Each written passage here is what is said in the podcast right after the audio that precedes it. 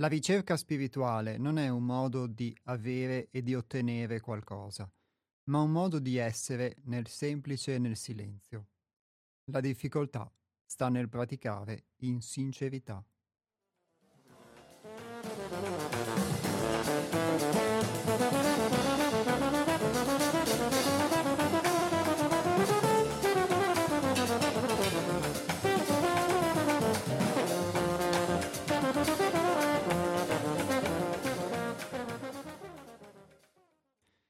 Buongiorno a tutti e bentornati ad una nuova puntata degli Altronauti. Gli Altronauti è la trasmissione a cura del Centro Culturale 6 Altrove, che si trova a Torreglia, in provincia di Padova, e che appunto trasmette ogni venerdì dalle 12 alle 13.30 sulle frequenze di Radio Cooperativa. Oggi è venerdì 28 aprile 2023, sono le ore 12.02 e siamo qui in diretta dagli studi di Radio Cooperativa in strada Battaglia dal Bignasego.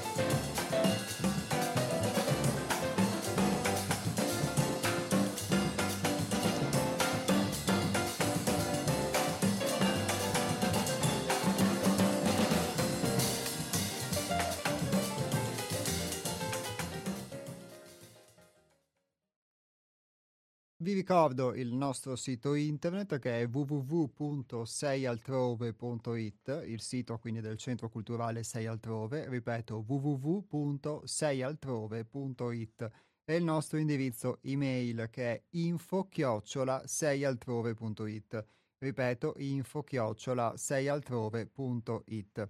Abbiamo anche una pagina Facebook che si chiama Centro Culturale Sei Altrove.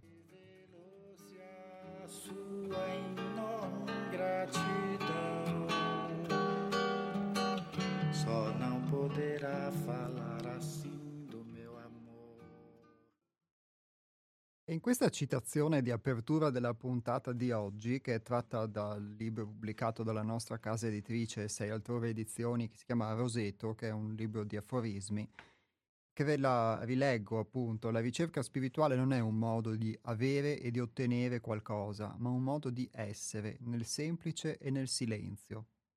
La difficoltà sta nel praticare in sincerità. E questo tema della, della sincerità è un tema che abbiamo affrontato a più riprese, perché poi confesso che è un tema che si propone a più riprese, nella mia esperienza almeno finora mhmm, di questo percorso, uh, si ripropone costantemente.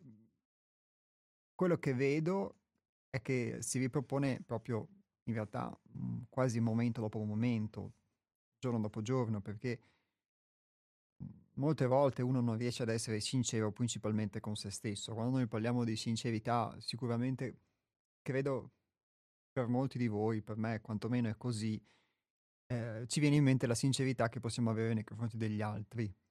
Quindi il fatto di essere sincero con gli altri. Quindi sincero è uno che dice la verità. A volte intendiamo per sincero invece non tanto l'aspetto di dire la verità, quanto il fatto di eh, anche il poter essere schietti, che la verità uno la può dire proprio anche girarci intorno, diciamo, a seconda delle circostanze.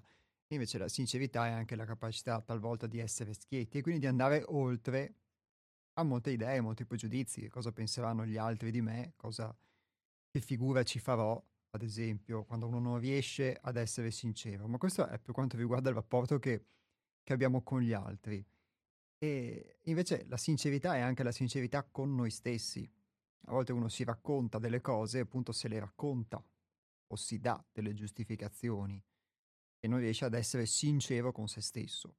E quindi credo che la sincerità sia anche proprio questo, il praticare con sincerità, praticare in sincerità, sia il poter quindi praticare, in questo caso, un, un lavoro su se stessi, cos'è il fatto di potersi conoscere, ma farlo in sincerità. E sicuramente quando non riesci ad essere sincero con, con te stesso, in quel momento non vedo per esperienza, non riesci veramente uh, a conoscerti, perché se non riesci ad essere sincero, come fai a conoscerti?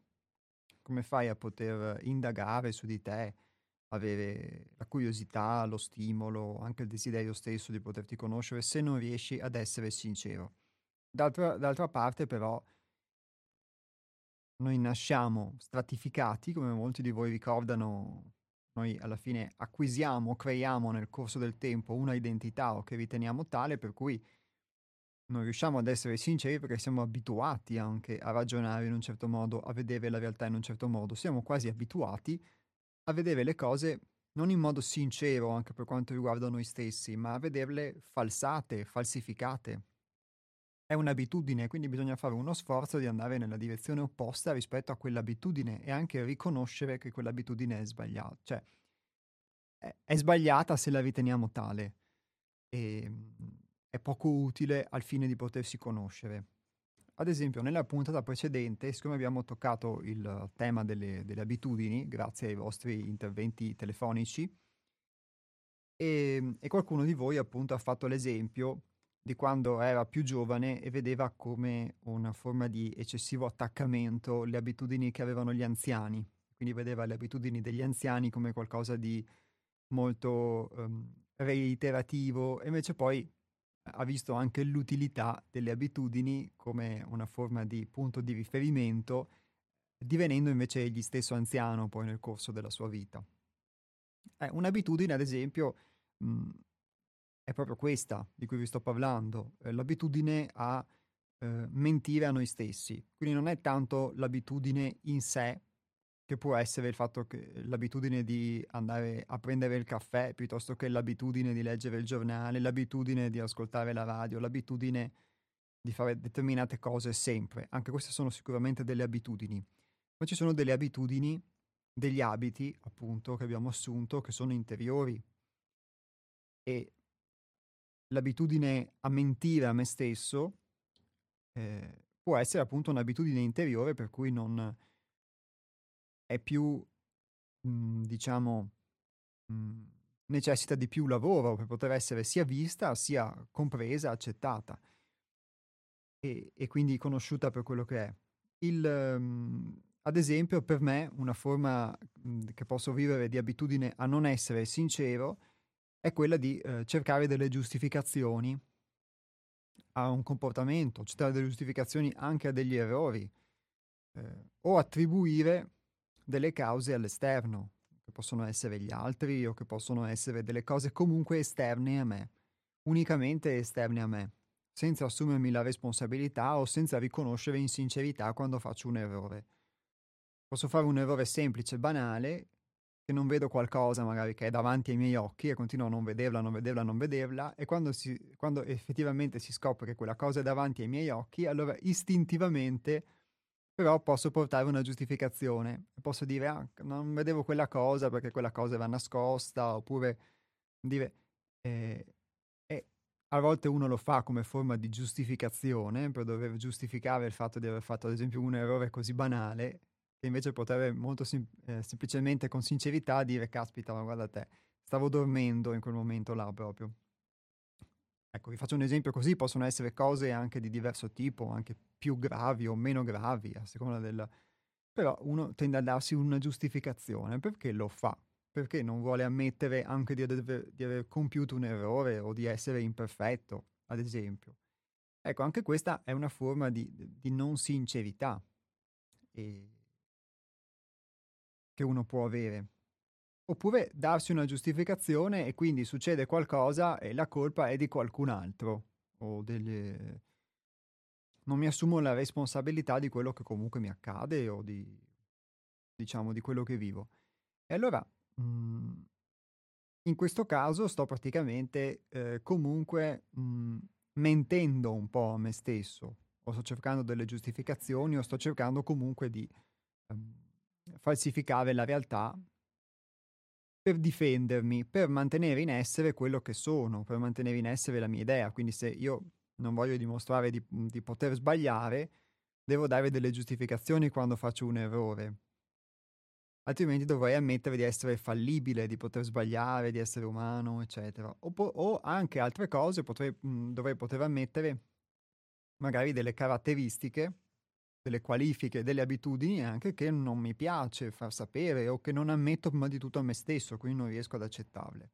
Ecco, questo è un esempio, ma se io sono abituato a fare così, sono abituato a cercare delle giustificazioni e non lo faccio neanche in modo um, volontario e intenzionale, come uno che racconta una bugia con lo scopo di far credere qualcosa che non è vero perché ottiene un fine, ad esempio, no? Si parlava sempre attraverso i vostri interventi nelle puntate precedenti dell'uso manipola- manipolatorio, ad esempio, della parola, del linguaggio.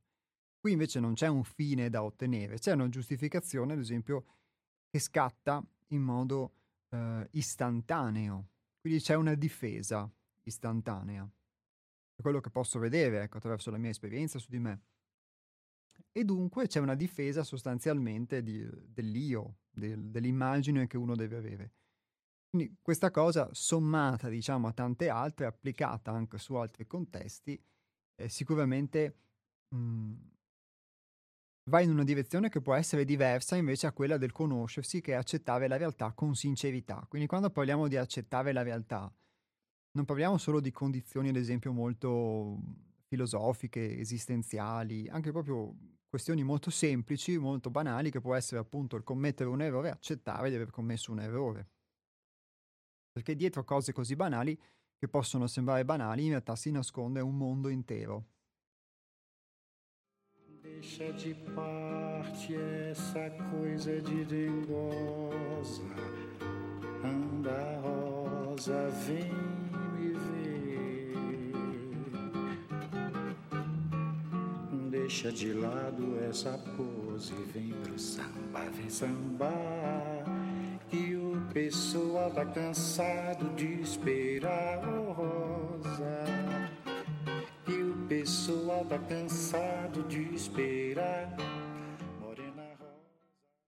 Anche in questa sincerità, in questa accettazione che, che vi dicevo, poi si, si possono ritrovare alcuni degli spunti che avete dato voi sempre nelle precedenti puntate con i vostri interventi telefonici.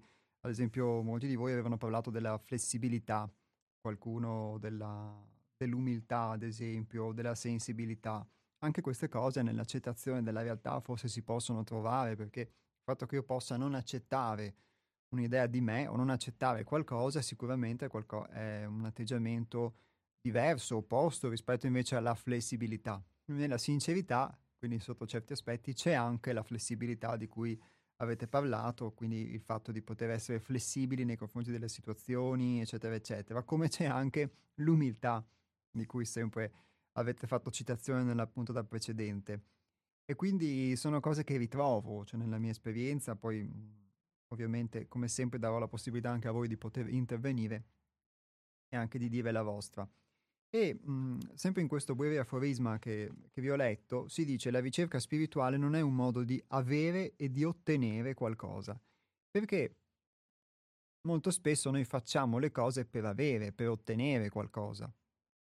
Quindi posso fare un esame scolastico universitario per ottenere un buon voto, posso fare l'università per ottenere la laurea, posso volermi laureare per ottenere una buona graduatoria e quindi accedere ad un concorso pubblico o avere un posto di lavoro. Posso avere un posto di lavoro per ottenere comunque uno stipendio oppure anche una certa visibilità sociale, eccetera. C'è sempre comunque un ottenere.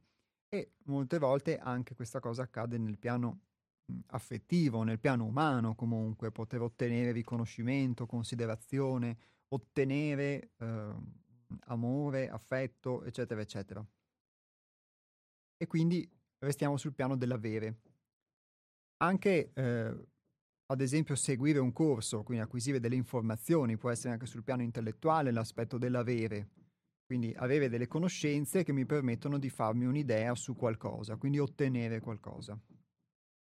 E invece eh, una cosa che, mhmm, di cui ho raccontato comunque a sprazzi anche nelle ultime puntate perché è qualcosa che effettivamente mi tocca molto, questa ricerca spirituale, come viene qui definita, non è un modo di avere o di ottenere, ma è un modo di essere.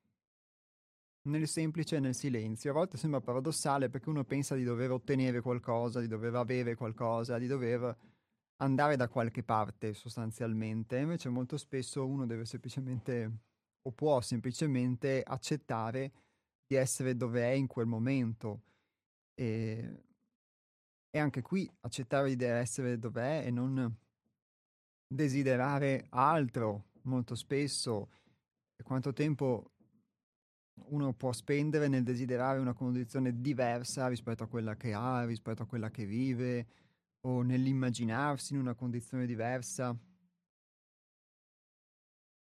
E a volte poi questa situazione può avere un senso, a volte può anche non avere un senso, però il fatto di essere significa non voler avere, non voler ottenere qualcosa di diverso, per forza, nel senso, perché qui non credo che si rifiuti in sé l'avere o l'ottenere,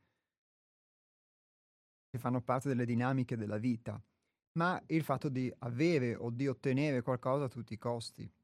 E molto spesso invece è proprio, anzi, nella rinuncia, a volte nella rinuncia alle idee, perché ammettere un errore, ad esempio, significa rinunciare ad un'idea. Posso rinunciare ad un'idea di essere perfetto, ad esempio, che è un'idea assurda, ma che uno però effettivamente può averla, può tenerci, altrimenti non accetterebbe eh, di malgrado l'idea di commettere un errore, ad esempio. Quindi a volte le idee che abbiamo su di noi, che sembrano sono qualcosa di così volatili, no? Uno può pensare che mh, può rinunciare più difficilmente, che ne so, ad un panino o a dei soldi piuttosto che a delle idee. Tante volte invece uno a delle idee rinuncia più difficilmente. Poi c'è sempre anche un altro aspetto, perché a volte la, non tanto l'idea che abbiamo di noi, ma a volte delle idee più ampie, più collettive, il fatto di non poterci rinunciare ha permesso a molti di portarle avanti nei secoli e che queste potessero produrre dei risultati. Quindi c'è sempre anche l'altro lato. Ma adesso do la parola a voi se avete qualche domanda o qualche spunto, qualche considerazione. Il numero di telefono è lo 049 880 90 20 ripeto 049 880 90 20 per gli interventi telefonici sul, ehm, sul, tema che viene affrontato nel corso della puntata. Altrimenti, per chi preferisce scrivere un sms, il numero è il 345 18 91 68 5. Ripeto, 345 18 91 68 5, il numero per gli sms.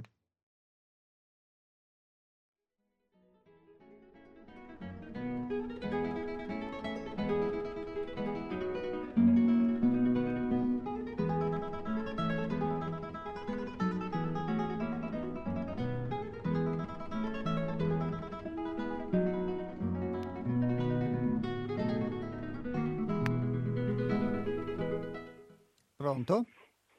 Arpeggio di Mi maggiore. Senti, ciao, sono Enrico. Ciao Enrico. Eh, volevo dire una cosa, che vedi quel fatto del, della giustificazione, no? Sì. Quando è, perché a volte si confonde giustificazione con spiegazione. Uno spiega perché è successa una cosa e dice ti vuoi giustificare? No, un momento, ti sto spiegando perché è successa sta roba, che e, non è una giustificazione perché è, è, bisogno di chiarezza. Ecco, due cose, la schiettezza, beh, è quello che io adoro. Io adoro le persone schiette e lo avete capito che anch'io sono di quella pasta là. Alla faccia della cosiddetta educazione, melenza, io dico quel che penso, non offendendo direttamente le persone, ma insomma chiari, netti, poche parole e, e basta. Poi volevo dire un'altra cosa, su questo invece tornando alla giustificazione, no?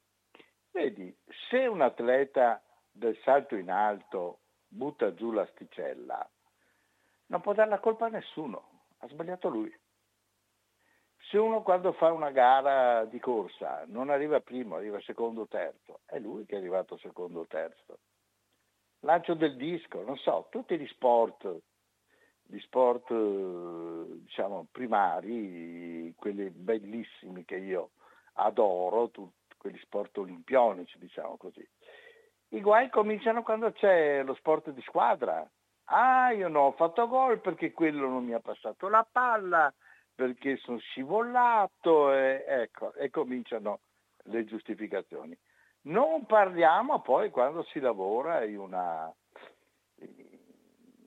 un insieme di persone, no? gli impiegati sono i re della giustificazione no? in genere. Ah, ma non mi hanno dato la carta, ah, ma il cassetto, hanno portato il cassetto con i documenti, e insomma hanno tutte le giustificazioni, tutto, tutto, tutto per non aver mai colpa, no? Ecco, io questa gente qui, lo posso dire, la odio, la odio. Io ero abituato in un ambiente, lo ripeterò forse perché forse l'ho già detto, in orchestra quando uno sbagliava, e non era uno strumento evidente, perché sbaglia un corno, sbaglia una tromba, sbaglia il timpano, se ne accorge anche, anche un sordo. Ma uno dei tanti violini, viole, violoncelli o contrabbassi, no? che sono in una massa, che suona la stessa cosa, o comunque due o tre parti diverse, ma divisi, ma insomma è una massa. Da noi c'era la buona abitudine, quando uno sbagliava, alzava la mano con l'arco in mano e diceva sono stato io. Per evitare di perdere tempo, per evitare di, di, che il direttore cominciasse a dire ma eh, fa provare tutta la fila eh, dove è stato lo sbaglio, no? ha sbagliato i primi violini e allora riproviamo tutti quanti assieme. Invece perdere tempo, no maestro ho sbagliato io, basta. Questo dovrebbe essere, però queste sono le cose formative sono le attività spor- formative come l'attore. L'attore se dice una papera in teatro, non al cinema dove può correggere, no? Dice una papera a teatro, ha detto la papera, basta. Non può dire ah ma un altro. No, ho avuto un voto di memoria, ho detto una papera. È lui che si espone. Cioè, a me piacciono i lavori, diciamo, o le cose, dove uno si espone in prima persona e non può naturalmente nascondersi dietro la foglia di fico classica. Purtroppo la maggior parte della gente è ipocrita, non accetta di dire ho sbagliato, ah per carità, non ne trovi uno neanche a cercarlo con l'antennino di Diogene. Ciao. Ciao Enrico, grazie mille, alla prossima.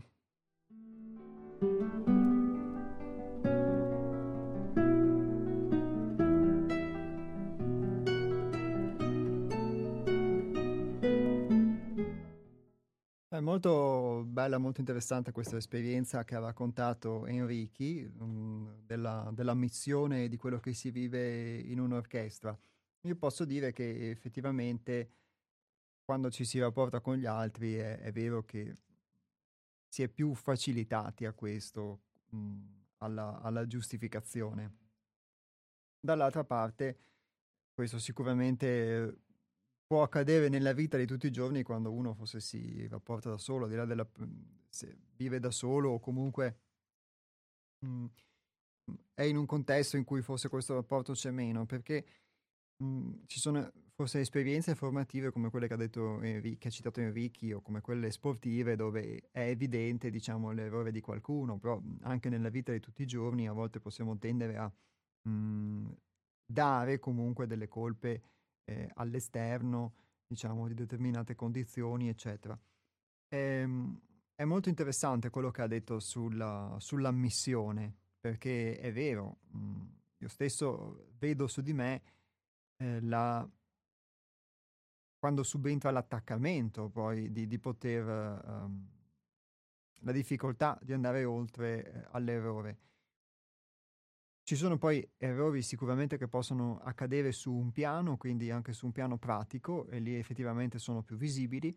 Ci sono degli errori che possono accadere anche su altri piani, perché ad esempio uno può anche commettere un errore di valutazione nei confronti di una persona o di atteggiamento, eccetera. Allora forse lì subentrano secondo me anche altri aspetti nella missione dell'errore, mentre forse in un errore può essere quello dell'attore sul palco o, della, o dell'atleta o del, della prova d'orchestra, forse l'errore è più visibile perché è qualcosa di estremamente, credo, pratico e visibile, nel senso o devi suonare in un modo o in un altro o devi, mh, mm, devi pronunciare una... Un, devi eh, recitare comunque qualcosa e invece non ti viene o reciti qualcos'altro e invece quando poi questo accade per quanto riguarda quelli che possono essere i nostri sentimenti o le nostre idee e, e come li mettiamo in gioco quando ci rapportiamo con gli altri, allora forse può esserci una difficoltà maggiore. Dico forse nel senso, mh, mhmm, per quanto riguarda la mia esperienza di questa seconda tipologia, perché ovviamente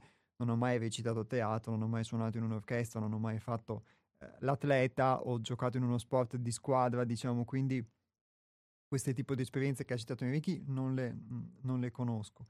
Però eh, per quanto riguarda invece altri aspetti, eh, la missione dell'errore secondo me forse può diventare più difficile perché c'è più un attaccamento all'io, cioè mh, è manifesto mh, che tu ehm, dici una papera a teatro e non hai la possibilità di correggerla lì, quella cosa è manifesta. È meno manifesta invece in quegli ambiti della nostra vita, secondo me, in cui eh, è molto più interpretabile, è molto più opinabile l'errore. Posso commettere un errore, ad esempio, nell'avere un pregiudizio nei confronti di una persona e poi nel corso della vita, dell'esperienza, mi accorgo che le cose sono diverse dal, da come io le immaginavo, da come le avevo immaginate. E allora in questo caso la missione dovrei tornare indietro e ricredermi, ammettere che avevo un pregiudizio e che quindi avevo fatto un errore di valutazione dovuto a... può essere dovuto a delle motivazioni o no, comunque di fatto l'errore l'avevo fatto io. Allora in quel caso subentra secondo me di più uh, l'attaccamento che uno ha all'io, alle proprie idee, anche nell'ammettere questo errore di valutazione, eccetera. E cosa che forse alla fine se devo saltare un ostacolo, essendo una cosa fisica, nel momento in cui non ci riesco, eh, non ho diciamo, questi, questi aspetti, non, non, ci sono riuscito e quindi questa cosa forse è più evidente. E, ehm, mh, vedo effettivamente che comunque sì, l'assunzione di responsabilità, ad esempio, anche nel gruppo, anche per quello che riguarda la mia esperienza di gruppo, nel senso nel, nel gruppo altrove, ehm, è stato molto utile invece poterla acquisire, una cosa che eh, cioè, acquisirla, diciamo, è una parola grossa, poterla vedere, diciamo, come limite da superare, ecco. Mhmm, ho potuto vedere nel tempo attraverso la mia esperienza nel gruppo e contatto con l'insegnamento di Hermes che è molto più facile, uh, come dice Enrichi, ehm, deresponsabilizzarsi ci viene automatico molto spesso e, e quindi dire che la colpa è di qualcun altro. Però se sei costantemente chiamato ad assumerti le tue responsabilità, al fatto che eh, quello che ti accade comunque in un modo o in un altro ti riguarda, potresti anche non esserne tu il creatore diretto, ma in ogni caso ti riguarda e per di più, oltre a riguardarti, è utile alla tua crescita, allora già c'è un approccio diverso. Perché quegli esempi che faceva Enrichi, ad esempio del, degli impiegati, ovviamente senza voler generalizzare, ma restando nel suo esempio, quando accadono queste cose di... Eh, non assunzione di responsabilità, secondo me è perché appunto siamo abituati a non assumerci le responsabilità. Quindi siamo educati, cresciuti a cercare delle giustificazioni esterne o ad attribuire la responsabilità agli altri, a non ammettere, eccetera. E sicuramente ci sono anche delle... Mh, mhmm, quando si è in gruppo, vedo anche, anche mh, mhmm, a volte più eh, difficile poter superare questa barriera della missione di responsabilità, della missione dell'errore, quando subentrano la vergogna, perché comunque mh, in chi più, chi meno, però c'è un aspetto di vergogna per cui uno si vergogna a commettere l'errore o si vergogna, diciamo, mh, ad essere in un determinato modo. E, e questa cosa quindi non riguarda solamente gli aspetti per i quali noi normalmente usiamo la parola vergogna, cioè gli aspetti ad esempio morale, morali, per cui la, che possono andare dagli aspetti ovviamente legati alla morale sessuale fino a, agli aspetti invece legati alla morale pubblica, quindi la pubblica gogna, quindi la vergogna può essere non, non, solo di un comportamento poco pudico, ma anche la vergogna, ad esempio, del politico che ruba e quindi viene messo alla pubblica gogna. Ma a volte uh, la vergogna subentra anche in questi rapporti relazioni che si hanno anche tra più persone che costituiscono un gruppo, questo vedo, e quindi è un limite in più da superare il poter um, ammettere in sincerità invece di poter essere peccabili, imperfetti, eccetera. Dipende sempre ovviamente poi dall'errore che si fa e, ehm, e dall'attaccamento poi che uno ha a questa immagine. Questa è la mia esperienza. Quindi grazie ad Enrichi. Poi per quanto riguarda anche la differenza tra spiegazione e giustificazione, sì, sicuramente eh, può essere vero che c'è questa differenza. Eh, io posso dire però per la mia esperienza che molto spesso Ehm, le giustificazioni che adottavo le adottavo eh, sotto forma di spiegazione, quindi trovavo sempre una spiegazione a tutto, in realtà molto spesso per giustificare, perché alla fine di questa mia spiegazione poi di fatto giustificavo comunque il mio modo d'essere e quindi cosa succede? Che anziché poter eh, apprendere dall'errore e quindi l'errore diventa uno strumento per poter crescere, sostanzialmente per poter imparare qualcosa di nuovo, ehm, dai una spiegazione o una giustifi- dai una spiegazione che serve a giustificarti e quindi in quel momento non ti, non ti serve, non, non cresci. Perché alla fine, a monte di questa spiegazione che tu hai dato e di cui ti sei convinto comunque o ti convinci, eh, alla fine di tutto non, o non hai sbagliato o comunque non è colpa tua e quindi dall'errore non impari. Questa è stata la, la mia esperienza. E quindi la spiegazione io la usavo come uh, strumento sostanzialmente per non crescere, per, per rimanere ecco, dove, dove, ero. Questo ovviamente è il mio caso che, diciamo, che vi sto raccontando. È chiaro che poi se bisogna fare una, una spiegazione scientifica di qualcosa, piuttosto che storica, economica, eccetera, serve spiegare, serve spiegare un fenomeno, ma quello allora è un contesto diverso invece rispetto, al, mh, mm, rispetto a quelle che possono essere le, nostre, le relazioni interpersonali di tutti i giorni, secondo me. Do di nuovo la parola a voi, lo 049 880 90 20, oppure per gli sms il 345 18 91 68 5.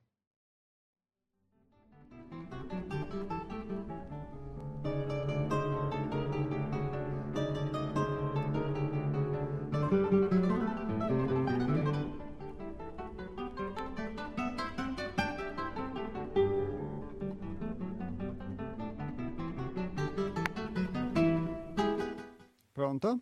Eh sì, scusa, posso un piccolo, sì. una piccola precisazione? Certo, sì, sì. Eh, io sono arrivato a questo punto, avevo un concorso importante da sostenere per passare di, a un ruolo superiore in orchestra, mi alzo la mattina e consta, sento un suono strano dal violino e vedo che una parte del piano armonico, cioè la parte superiore del violino della scatola, era scollato.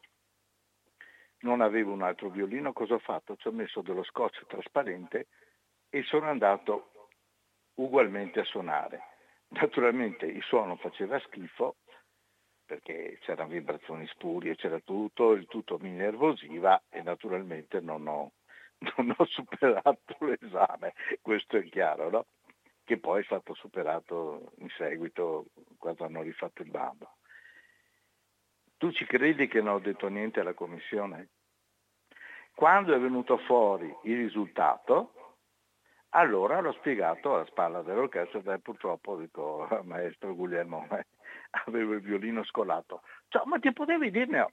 No, dico, io non sono solito giustificarmi. Ecco, questo sono io. Gli altri che giudichino. Ciao. Grazie Enrichi, ciao, buona giornata.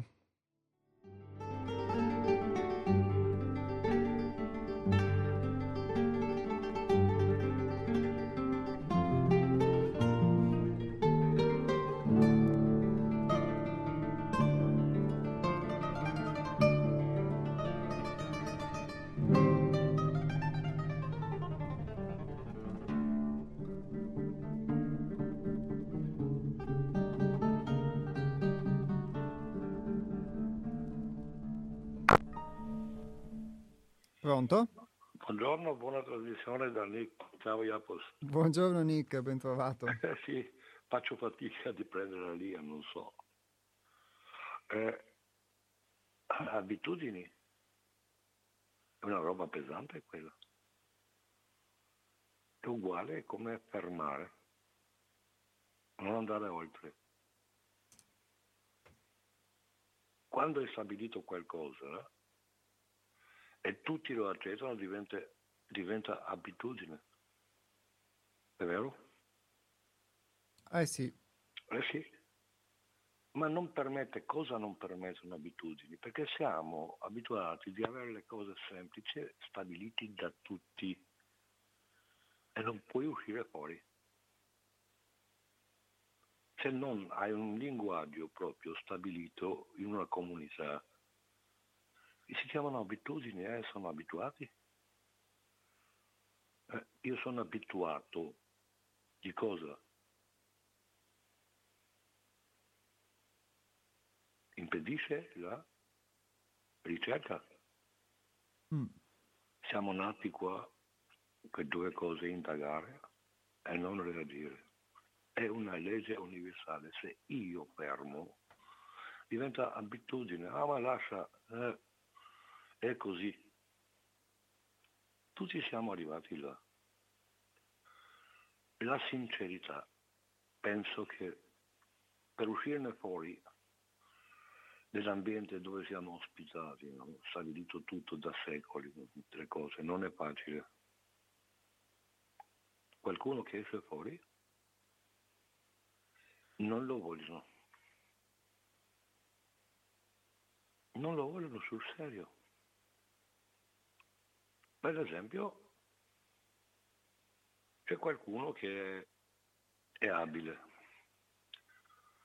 non cade in trappola mai, qualsiasi cosa che gli dicono inizia a dimettere a lavorare, perché tutte le cose scritte, una volta scritte, diventano inerti entrano in memoria, diventano abitudini.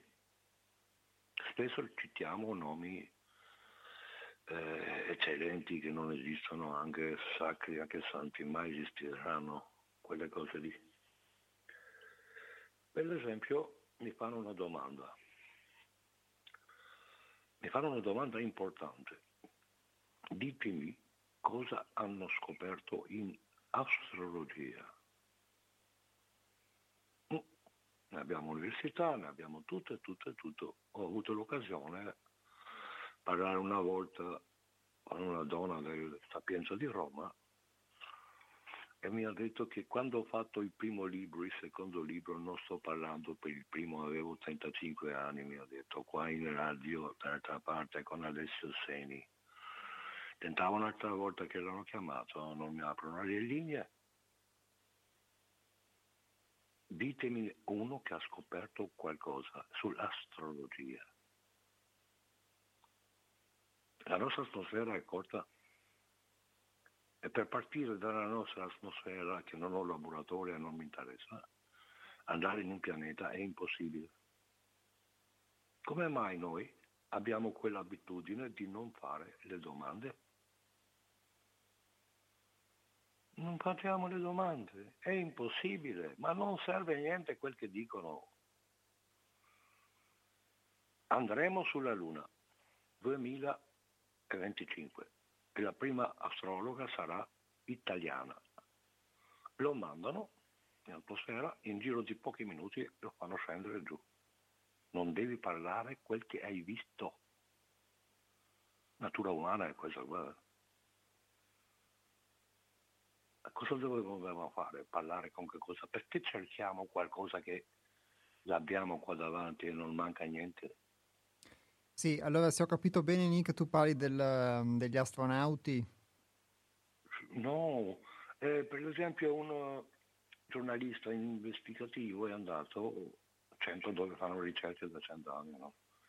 fanno quelle robe che la maggior parte dei satelliti non funzionano, girano finché vengono smaltiti, ma non è come in terra che un metallo viene al suo percorso, per esempio ferro, tutto, che vengono già da interventi fisici regolatori della vita fisica. Là è lenta tutto. Vedi cosa abbiamo combinato? Per che cosa? Per esempio, qualcuno fa una ricerca e scopre un motore. Ma non lui, ma prima di lui erano tanti altri che hanno lavorato. Energia dell'etere lo chiamano campi magnetici. Ma non è vero. Il motore funziona senza batteria e senza carburante. Arriva all'altro dopo due settimane, basta un litro di gasolio e possiamo fare 200 km perché il gasolio riscalda l'aria, si chiamano motori di aria, dopo arriva un altro con ossigeno e tutte altre cose lì. Ma noi abbiamo tutto, tutto. Una volta che quel motore non può entrare perché sconvolge tutta la nostra tecnologia, più tecno meno uomo, anche se hanno fatto passi avanti sulla vita fisica, ma avantissimo hanno raggiunto anche l'elettronica e tutto, vi garantisco che sono molti migliaia, per una banalità, per una roba eh, di spese, di roba, di soldi, di quelle cose lì. Ma tutte le cose hanno un inizio e una fine, mentre il mondo non ha un inizio e una fine, non ha origine, eterna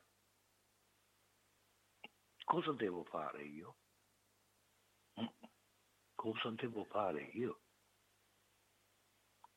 Hanno inventato le leggi, ma non quelli naturali. Si chiamano oggettivi e soggettivi. Hanno diviso la giustizia in penale e in civile. La sincerità, dove lo troviamo? nessuno di loro non accetta essere interrogato, non vogliono anche essere toccati. Maggior parte dell'umanità vive sotto il vortice dell'abitudine. Qualcuno che tenta fare qualcosa, sappiamo cosa succede. È impossibile dialogare in pubblico perché verranno sempre a dire cose o interromperti, si chiamano i sofisti, o estremi del sofismo, solo per piacere che non ti piace o ignorano proprio la loro esistenza che sono venuti qua. Perché siamo venuti in questa terra? A fare cosa?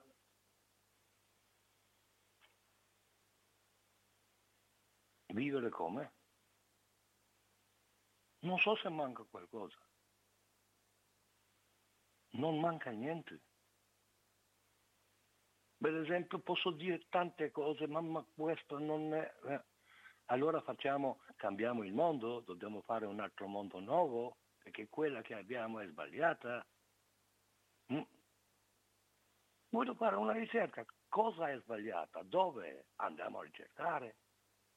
Parliamo spesso nel nome, la scienza. Ti facciamo una domanda, che distinzione c'è l'arte, compreso tutto, eh? arte, e la scienza? Che la medicina è arte. Eh? Tutte le arti.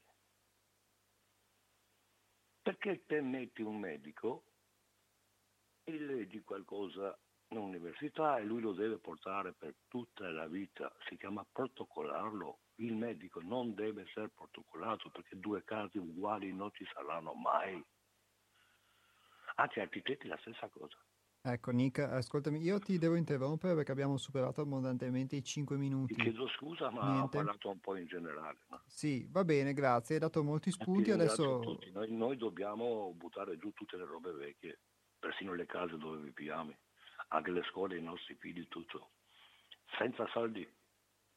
Ok, Ciao Nick. Le prime materie sono qua in territorio. Eh, Podemos ne ha fatto 100.000 appartamenti perché ha visto terrore, gente che dormono fuori. Va bene, non adesso però... accettare più mangiare i cibi scaduti. Va bene, grazie Nick, ti grazie. saluto se non andiamo troppo fuori sì, tema. Grazie mille. Ciao, alla prossima.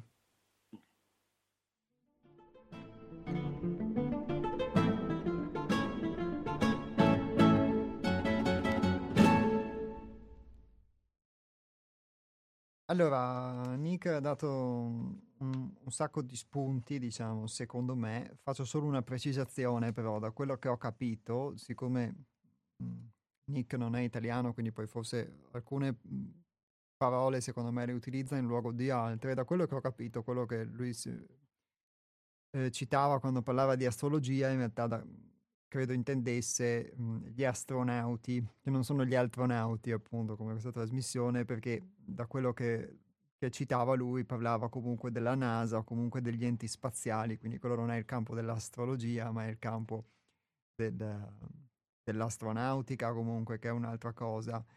Allora, e quindi il, il, fatto di andare nello spazio, eccetera, anche se è interessante la domanda che lui si è posto, perché cerchiamo qualcosa che è qui Ecco, questo è molto interessante. A volte il, il poter praticare in sincerità è anche questo, come vi dicevo, il ammettere che qualcosa che uno cerca molto all'esterno, all'esterno di sé o negli altri, in realtà lo può trovare qui nel momento attuale, eh, in quello che sta vivendo e sicuramente questo è un aspetto mh, a volte più difficile da accettare, nel senso che filosoficamente è una cosa che si può anche comprendere, poi portarlo nel proprio vissuto quotidiano, praticarlo, allora qui entrano tutta una serie di aspetti, di resistenze, che sono quelle che dice Nick, perché è vero, mm, mm, cioè per la mia esperienza, il fatto che noi viviamo sotto il vortice dell'abitudine, ed è interessante poi questa immagine del vortice, quindi qualcosa che comunque mh, mm, si rafforza, crea, crea energia, quindi non è solamente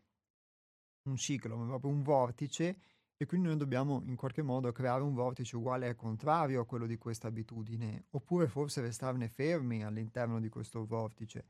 Però mh, mhmm, sta di fatto che eh, le abitudini, anche secondo me, sono un limite alla ricerca, per quanto sotto certi aspetti ovviamente talune abitudini possono essere positive, per cui non sono solo le abitudini negative può, essere, può diventare un'abitudine anche il fatto di rimettersi in discussione, può diventare un'abitudine. L'abitudine è semplicemente un, in modo neutro una cosa che uno reitera e quindi anche degli atteggiamenti, dei pensieri, vedo, o dei sentimenti che uno reitera. Quindi ripete nel tempo e che creano una struttura, un abito, appunto abitudo che uno indossa.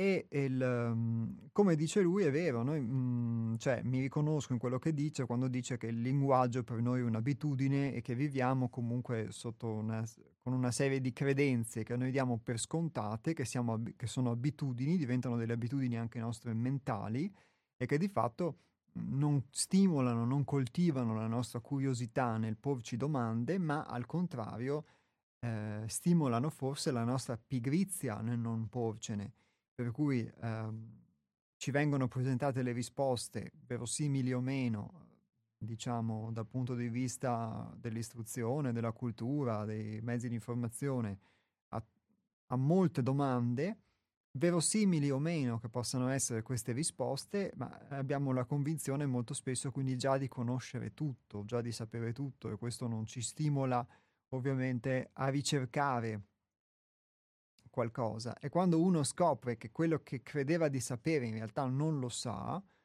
o, o non è vero, non corrisponde alla realtà, che allora molte volte ha lo stimolo per poter ricercare invece, porsi delle domande.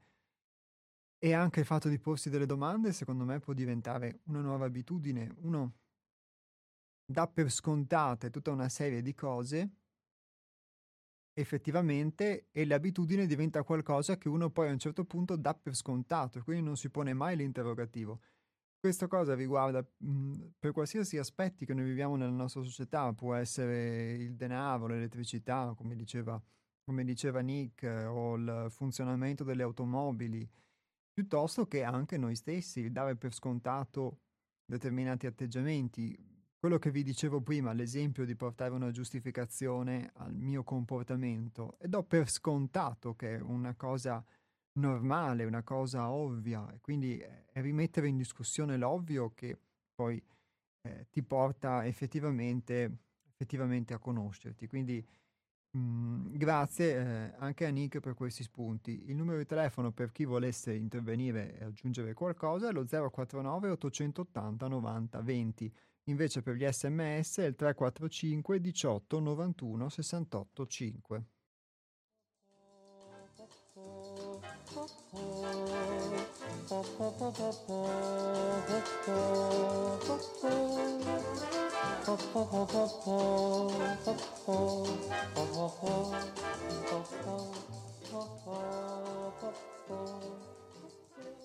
E mi riaggancio ad un'altra cosa poi che ha detto l'ascoltatore precedente, ossia il fatto che quando eh, noi ci adeguiamo, ci adattiamo ad un ambiente, poi è difficile poterne uscire. Questo vale secondo me per ehm, quelle che sono le convinzioni comuni, ad esempio Nica ha portato degli esempi che si possono condividere o meno, ma questo riguarda qualsiasi aspetto. Quando uno scardina delle convinzioni o comunque mh, pone dei dubbi su quelle che invece sono delle convinzioni e delle convenzioni a cui credono più persone che si, o che si credono diciamo a livello collettivo o quantomeno nel proprio ambiente di riferimento, poi mh, uscirne è vero che diventa più difficile, quindi come c'è l'aspetto dell'ammissione, secondo me, che mh, vi dicevo prima, che uno deve ammettere l'errore, quindi deve eh, uscire da un'idea e deve ammetterlo poi di fronte agli altri, la stessa cosa c'è anche il potersi porre in modo diverso uh, nei confronti poi del, degli altri, il uh, manifestare delle convinzioni diverse, radicalmente diverse, eccetera, che per qualcuno può anche diventare all'opposto una forma forse di eh, esibizionismo, per cui talvolta c'è un anticonformismo anche fine a se stesso, solamente esibizionistico sotto certi aspetti.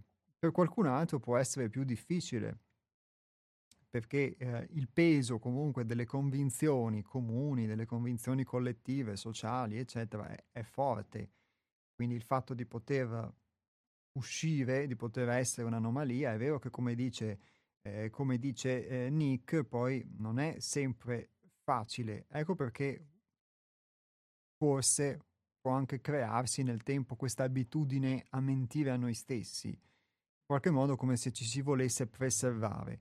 C'è però in questo caso una forma di preservazione che è l'opposto, cioè non il preservare una cattiva abitudine, ma il voler preservare qualcosa che invece un tempo, uh, ad esempio, veniva proibito, per cui se mh, mhmm, c'era un una determinata convinzione, sicuramente in una società che poteva avere una struttura religiosa di un certo tipo, come poteva essere quella cristiana piuttosto che quella musulmana, il fatto di presentare delle convinzioni molto diverse poteva comportare l'accusa di eresia e quindi anche chi eh, perseguiva o sembrava perseguire qualcosa di diverso poi lo faceva di nascosto e quindi non per timore della persecuzione. E credo che questa, questa memoria forse sia in qualche modo rimasta, credo, in, in molti di noi, il, il fatto di, eh, sotto certi aspetti, ovviamente, vergognarsi di essere diversi, di una certa diversità o di essere portatori di convinzioni diverse rispetto a quelle dell'ambiente in cui ci si trova, perché altrimenti si rischia di venire eh, esclusi. Ovviamente eh, chi poi veniva accusato di eresia, sicuramente in una società molto spesso, come era la società in un certo mondo cristiano, in un certo mondo musulmano, poi l'eresia aveva anche delle conseguenze a volte più gravi dell'esclusione, però mh, questo timore dell'esclusione, anche se oggigiorno sembriamo vivere in una società che è una società libera dove ognuno può manifestare le proprie opinioni, eccetera, però tuttora, diciamo, ehm, tuttora c'è, tuttora, tuttora esiste, poi in qualcuno di più o in qualcuno di meno. E, mh, mhmm, e, poi vedo anche che non c'è solamente la società nel senso gli altri, uno può anche fregarsene degli altri, ma effettivamente eh, noi abbiamo un modo di pensare, uno ha un modo di pensare che eh, si struttura, si basa su delle convinzioni e su delle convenzioni. E quindi eh, è la nostra identità stessa, la mia identità stessa che si poggia su quelle convinzioni, su quelle convenzioni. A volte uno ha anche delle, può avere delle convinzioni di sé eh, errate appunto di credersi perfetto di non esserlo, per quanto possa essere assurdo, o di credersi appunto darsi tutta una serie di qualifiche esclusivamente positive senza poter avere difetti, o viceversa, al contrario, può anche credersi incapace di moltissime cose e invece non esserlo, però è, nel è nella misura in cui uno poi verifica eh, queste proprie convinzioni che le vede vere o no. E pian piano io ho visto che per verificarle, oltre a verificarle, devi anche fare lo sforzo di, come hai reiterato una convinzione, reiterare, reiterare lo sforzo per metterla da parte questa convinzione per uh, essere diverso, quindi mh, mm, devi comunque in, in, qualche modo recuperare uh, anni e anni in cui puoi aver vissuto in una convinzione errata. Perché di fatto che possa essere qualcosa che riguarda lo spazio, che riguarda il, i motori, come diceva Nick, quindi il fatto di un determinato combustibile o meno, che noi non sappiamo che esista o ci viene detto che non esista e noi ci adeguiamo, diciamo, alla non esistenza di questo tipo di motore. Può essere così, ma può essere anche per quanto riguarda noi stessi e noi ci adattiamo, mi adatto, mi adeguo a qualcosa mh, di me che mi è stato detto o di cui mi sono fatto la convinzione di non essere capace a fare qualcosa e per tutta la vita ci credo. Costruisco una mia identità su questo e quindi costruisco tutta una serie di orpelli, di giustificazioni è ovvio che poi non sono sincero con me stesso, perché a monte ho costruito tutta la mia identità su qualcosa che non era vero, che non era reale, che non corrisponde alla realtà. E quindi è quell'aspetto del pregiudizio che vi dicevo prima, quando è più difficile poterlo ammettere rispetto ad esempio a, ad un errore di una performance o di un, un, errore di esecuzione o un errore di un altro tipo, perché è qualcosa che riguarda invece la nostra, la nostra intimità talvolta uno ha difficoltà a poterlo ammettere, soprattutto a se stesso.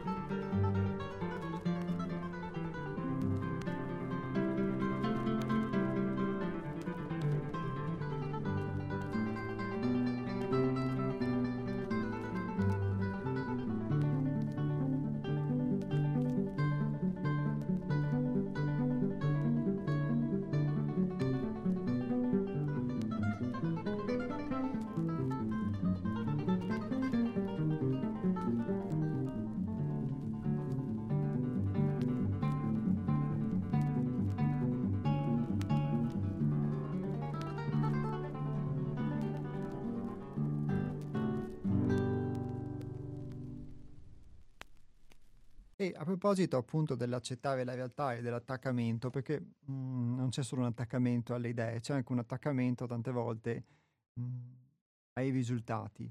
Quindi vi dicevo prima l'idea della perfezione, che è qualcosa che sembrerebbe non stare né in cielo né in terra, eppure eh, effettivamente la si può vivere. Può essere l'idea della perfezione, come l'idea di essere capaci in qualcosa e non esserlo, che è pari a quello alla convinzione di, ess- di, non essere capaci invece di esserlo. E, ehm, mh, alla fine sono idee che uno deve commensurare con la realtà, ma che di fatto forgiano il per quanto vedo su di me, forgiano il mio comportamento, quindi le emozioni, la risposta che do alla vita, che do agli eventi, eccetera. E, il, e oltre a questo, diciamo, c'è anche eh, l'idea di poter essere perfetto che mi accompagna anche nel corso di un lavoro di conoscenza di me, che dovrebbe invece partire dal presupposto, appunto, come dicevamo, della sincerità e quindi anche dell'ammissione. Quindi uno forse eh, per vedere la sincerità, che cosa può essere, eh, vedo che deve verificare e sperimentare proprio la mancanza di sincerità. Può sembrare strano, però uno deve accettare eh, di non essere sincero per poter praticare la sincerità.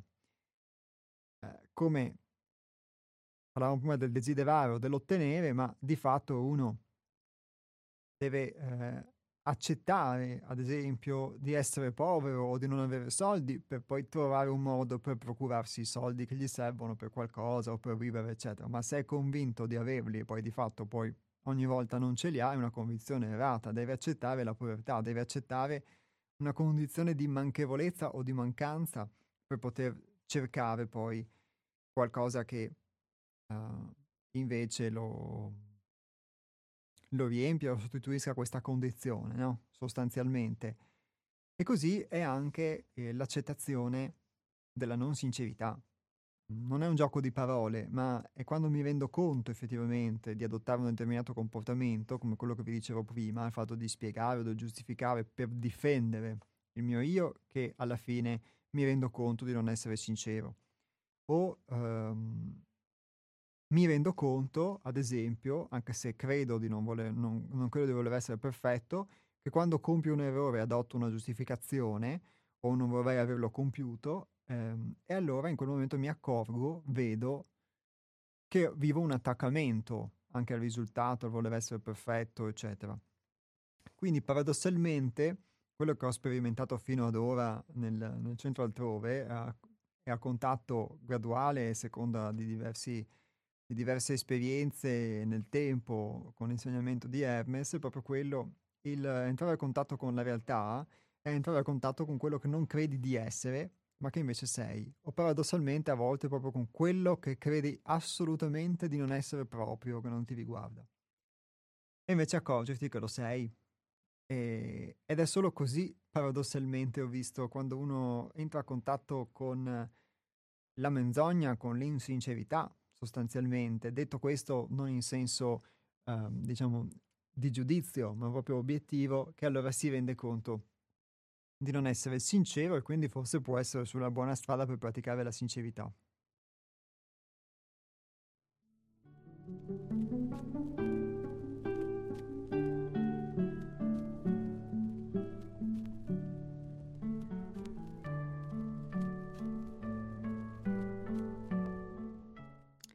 Questo c'entra quindi con questo spunto che vi sto per leggere, che parla dello sforzo e che parla appunto dell'attaccamento al risultato, perché molte volte uno si attacca, mh, mm, è attaccato al risultato in qualcosa che persegue, che può essere qualcosa appunto di pratico, anche gli esempi che portava ad esempio prima Enrichi nella sua esperienza, o può essere l'attaccamento al risultato anche su qualcosa che può sembrare meno pratico, come il lavoro su di sé, la conoscenza di sé. E quindi c'è questo attaccamento al risultato di fondo uno pensa ma io non sono attaccato al risultato, poi effettivamente si verifica uh, qualcosa, può essere un errore eccetera, uno ci resta male, allora si accorge che in realtà era attaccato al risultato, ma è solo quando si verifica quella cosa che ti accorgi che eri attaccato a qualcosa.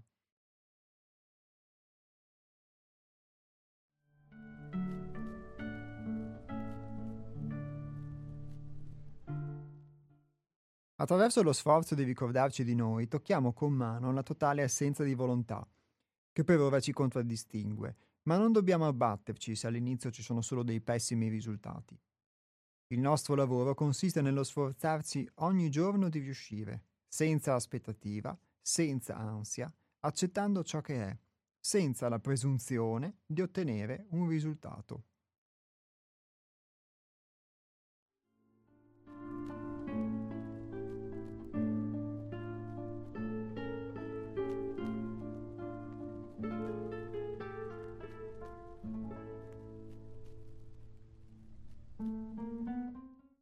Questo quindi per quanto riguarda lo sforzo, quindi per quanto riguarda il poter praticare, quindi il praticare in sincerità di cui leggevamo all'inizio della puntata, io lo vedo proprio come questo anche. Praticare in sincerità significa anche ammettere di fatto di non poter avere la presunzione di ottenere dei risultati. Però ho visto che già la pratica nel tempo poi costruisce dei risultati.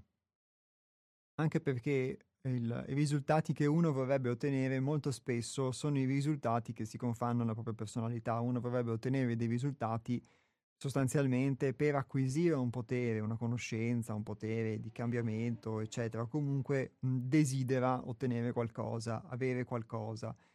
E a volte le cose si manifestano e si esprimono proprio quando uno non le desidera.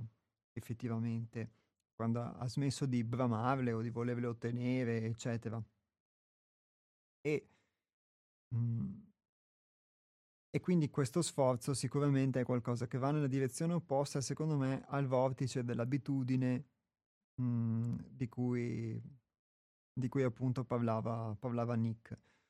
Uno sforzo iniziale può essere quello di cui si parla in questo capitolo, il brano che vi ho letto è tratto dal libro Metallurgia Metafisica, per chi è interessato lo trova sul nostro sito che è seialtrove.it.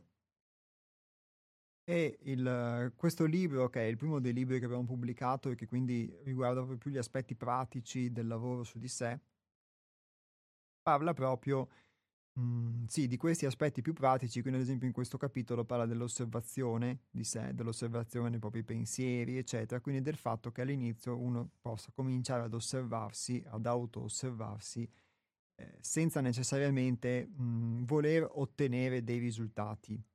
Anzi, uno sperimenta talvolta proprio, come si dice qui, la mancanza di volontà, anche io ho sperimentato o sperimento eh, molto spesso la mancanza di volontà nel praticare questo sforzo, perché ovviamente andare mh, perseguire uno sforzo di autoconoscenza che possa essere di osservazione o lo sforzo, come vi dicevo prima, di non giustificarmi o lo sforzo di non rispondere in un, certo in un determinato modo, significa andare in una direzione che è opposta a quella a cui uno è abituato. E quindi significa eh, in qualche modo mh, innanzitutto fare uno sforzo, perché eh, uno è abituato a fare qualcosa, a reagire in modo meccanico, automatico, quando ha questa abitudine è come se fosse il pilota automatico, non deve fare nessuno sforzo per farlo, perché è abituato già a farlo, gli è già naturale e quindi non deve fare qualcosa di diverso. Il punto è che quando invece uno comincia a fare qualcosa di diverso, che allora deve sforzarsi, perché deve andare in una direzione opposta a quell'abitudine ma che cos'è quell'abitudine alla fine? Come diceva, come diceva anche l'ascoltatore di prima, è eh, quello che ci deriva dall'ambiente in cui siamo cresciuti, di fatto, che noi abbiamo immagazzinato, che non è che sia necessariamente cattivo, perché non è necessariamente cattivo, sicuramente ha dei lati che possiamo chiamare buoni e cattivi, ma però, diciamo, è semplicemente come, come siamo, è semplicemente come sono. E quindi si tratta di... Eh, sondarmi, indagarmi e vedere come effettivamente sono e eh, se tutti i comportamenti o le abitudini che adotto effettivamente eh, sono utili, sono funzionali oppure no al fatto di poter ad esempio crescere e crescere significa molto, molte volte ammettere l'errore e quindi sotto certi aspetti privarsi di qualcosa, privarsi ad esempio della ragione o dell'orgoglio, di determinate cose di cui uno deve privarsi quando ammette l'errore, quando ammette il torto. Ovviamente uno guadagna sotto altri aspetti e quindi in realtà sembra che si privi di qualcosa, in realtà si priva molte volte di una rottura di scatole e guadagna in qualcos'altro a volte, eh, guadagna in sincerità e, e credo che questa possa essere l'esperienza comunque di molti di voi che possono aver vissuto sia un aspetto sia un altro, sia dell'ammissione sia della, invece al contrario della, dell'autogiustificazione.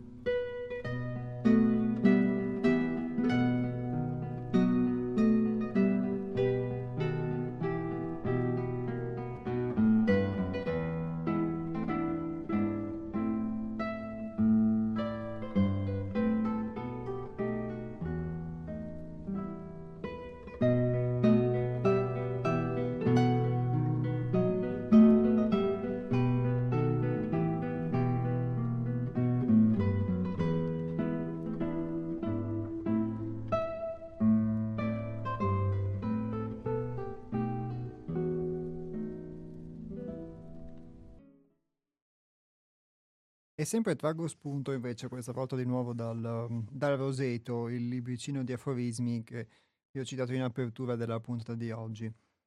Siamo così preoccupati da ciò che idealmente vorremmo essere che non vediamo cosa siamo realmente adesso nel momento attuale. E un po' per esperienza quello che che leggo in questa frase è qualcosa di molto simile a quello che vi ho raccontato. Uno si idealizza in un determinato modo e questa idea che, che ho, ad esempio, di me stesso soggiace a quello che faccio e quindi vivo una vita normalmente, poi succede qualcosa per cui che mette in discussione questa idealizzazione che ho.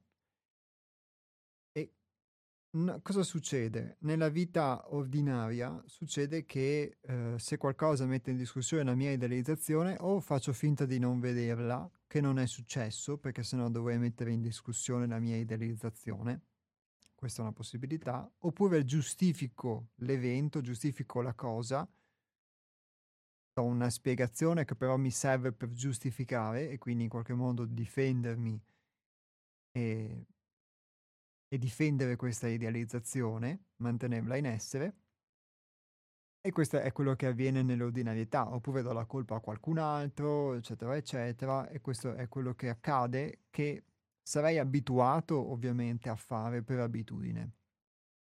Oppure, invece, eh, accetto la cosa, questa è un'altra possibilità, accetto la cosa, accetto uh, l'accadimento, accetto quello che mi si mostra e la cosa mi è utile, anzi l'evento mi è utile per vedere che avevo un'idealizzazione di me. E se ci resto male, allora vuol dire che mi ero idealizzato, che mi ero convinto di essere in un determinato modo e che questa cosa non era reale.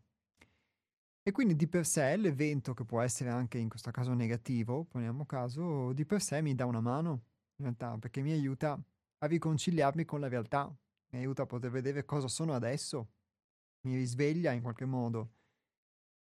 E quindi mi permette di vedere cosa sono adesso, nel momento attuale. Poi adesso posso essere qualcosa che fra un'ora non sarò, nel senso adesso posso anche essere stanco, posso commettere un errore o posso, diciamo, eh, commettere un errore con qualcuno di voi o qui questo che sto facendo.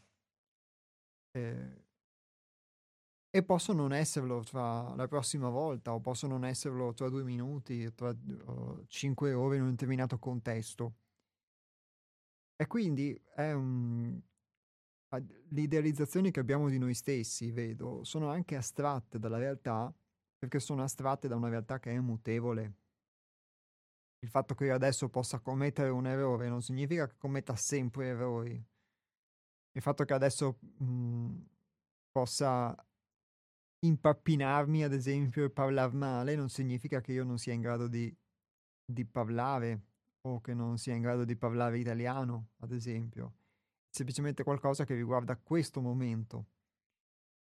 Invece, molte volte, ad esempio, quando capita un errore, uno difende una propria convinzione, lo vedo su di me, perché teme che il giudizio che si possa manifestare, si possa esprimere nei suoi confronti, sia un giudizio totale.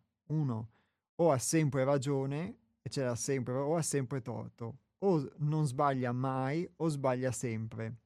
E invece uno può qualche volta avere ragione, qualche volta torto, qualche volta non sbagliare, qualche volta sbagliare, qualche volta addirittura eccellere, qualche volta invece fare schifo. Ma fa parte della vita, è che uno Uh, se non è abituato ad accettare la realtà, ad accettare se stesso anche com'è in un determinato momento, fa fatica a poter accettare anche queste considerazioni banali. E quindi vivere una vita così significa vivere una vita sostanzialmente senza giudizio, che può essere di utilità se si pratica eh, l'auto-osservazione che poi ci serve a poterci conoscere e quindi non giudicare anche il proprio comportamento, perché poi uno giudica il proprio comportamento molto spesso in base all'attività che fa, può essere un'attività lavorativa, creativa di qualsiasi tipo, scolastica, può essere anche l'attività, tra virgolette, del lavoro su di sé, per cui uno si giudica negativamente, si comporta in un determinato modo. In realtà anche i comportamenti che possono essere negativi molte volte ci insegnano delle cose, mentre il... e questo lo dico per esperienza personale perché io eh, vivendo questo aspetto che vi dicevo prima dell'idealizzazione del perfezionismo o della vergogna di poter essere diverso, di poter sbagliare, eccetera, molte volte non entro a contatto con esperienze dalle quali posso sbagliare proprio per paura di sbagliare. E quindi uh, sostanzialmente uh, dalla paura di sbagliare però mh, mhmm, non imparo nemmeno, non mi fa nemmeno imparare qualcosa che paradossalmente sbagliando potrei invece imparare, potrei invece acquisire. E questo ovviamente tutti gli aspetti della vita secondo me hanno un, un duplice aspetto, per cui a volte se si tratta sicuramente di fare cose delicate che possono avere delle incidenze anche sugli altri, eh, può essere anche preferibile per timore di sbagliare non fare qualcosa piuttosto che mettere mano a qualcosa e combinare dei disastri, perché tante volte uno può avere anche la convinzione opposta, la convinzione di essere capace di fare qualcosa e invece di fatto non lo è, non si è mai commisurato in sincerità con se stesso e dunque di conseguenza ci prova ma non ci riesce, come forse l'esempio che citava Enrichi, se ho capito, del, della scollatura del violino e per cui lui ha provato comunque a mettere lo scotch ma alla fine il suono che ha prodotto non era comunque lo stesso. E quindi a volte uh, l'umiltà può essere anche ammettere di non essere capaci di fare qualcosa piuttosto che mh, mhmm, dover uh, dimostrarsi capaci e poi non esserlo con risultati che sono opposti, sia perché puoi provocare dei danni, sia perché poi comunque tu che pensavi di uh, fare una buona impressione alla fine ottieni l'esatto opposto. Quindi sicuramente gli aspetti sono, sono duplici, quella che io vi racconto è, una, è, la mia esperienza di una tendenza, ma poi ci sono tendenze che sono uguali e contrarie. Quindi come c'è la tendenza a non mettersi in discussione, a stare in disparte, può esserci anche la tendenza invece a volersi sempre mettere in prima fila e ottenere comunque l'esatto opposto, quello di, di sbagliare, eccetera, eccetera. Sono sempre questi aspetti duplici quello che comunque posso vedere è che eh, è molto spesso semplicemente un'abitudine che uno ha a potersi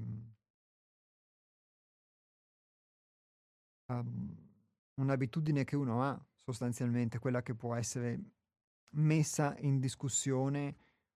Messa in discussione significa posto un, un interrogativo perché poi mh, mm, può anche avere un senso un'abitudine è che come diceva Nick prima, eh, pigrizia chiama pigrizia sotto moltissimi aspetti, sotto il piano intellettuale, sotto il piano mentale, sotto il piano appunto anche volitivo, perché la pigrizia di fatto è una mancanza di volontà, come diceva, come leggevamo nel testo di prima, che può essere la mancanza di volontà a maggior ragione se si va a rimettere in discussione quello che è il fondamento sostanzialmente di determinati meccanismi della nostra vita, che uno chiama la mia vita, ma che sostanzialmente sono però un insieme di meccanismi, un ingranaggio.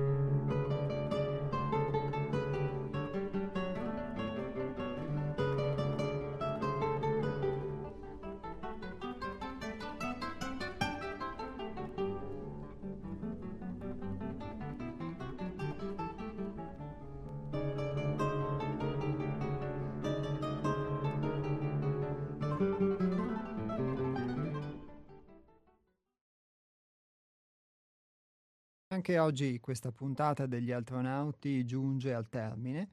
Io mh, mhmm, vi ricordo appunto che i, i testi, gli spunti che abbiamo letto oggi sono tratti da due libri pubblicati dalla nostra casa editrice, che si chiama Sei altrove edizioni. Uno è Metallurgia metafisica, e lo trovate appunto sul nostro sito che è www.seialtrove.it e l'altro, sempre che trovate sul nostro sito, si chiama Roseto. Chi fosse interessato li può trovare, può sia leggere degli stralci online, sia poterli acquistare sul nostro sito che ripeto è www.seialtrove.it. Sul nostro sito trovate anche altri riferimenti, quindi al centro 6 altrove e eh, tra le altre cose trovate anche i podcast con eh, le, le puntate quindi registrate degli astronauti che potete riascoltare e che trovate anche sul sito di Radio Cooperativa. Questo è www.radiocooperativa.org. Lo ripeto, www.radiocooperativa.org alla voce podcast e selezionate gli astronauti e potete trovare le nostre puntate. Sul sito, per chi volesse, eh, il sito di Radio Cooperativa, www.radiocooperativa.org, trovate anche le modalità con cui si può contribuire economicamente all'esistenza di questa radio, che ricordo è una radio che si sostiene eh, solo unicamente grazie a, alle offerte dei suoi ascoltatori e quindi è una radio senza pubblicità, una radio senza padrini e padroni, quindi una delle poche radio libere, diciamo, rimaste nel Veneto e in Italia e quindi insomma è grazie alla vostra generosità che resta in piedi e che quindi gra- anche oggi abbiamo potuto trasmettere e voi avete potuto ascoltare questa trasmissione o altre trasmissioni che forse possono piacere più di questa ma che comunque hanno la possibilità di, di trasmettere grazie all'esistenza della radio. Gli astronauti vi danno appuntamento a venerdì prossimo, sarà il primo venerdì di maggio, sempre dalle ore 12 alle ore 13.30 su queste frequenze. Chi volesse contattarci nel frattempo può scriverci eventualmente un'email all'indirizzo info chiocciola seialtrove.it. Ripeto, info chiocciola seialtrove.it.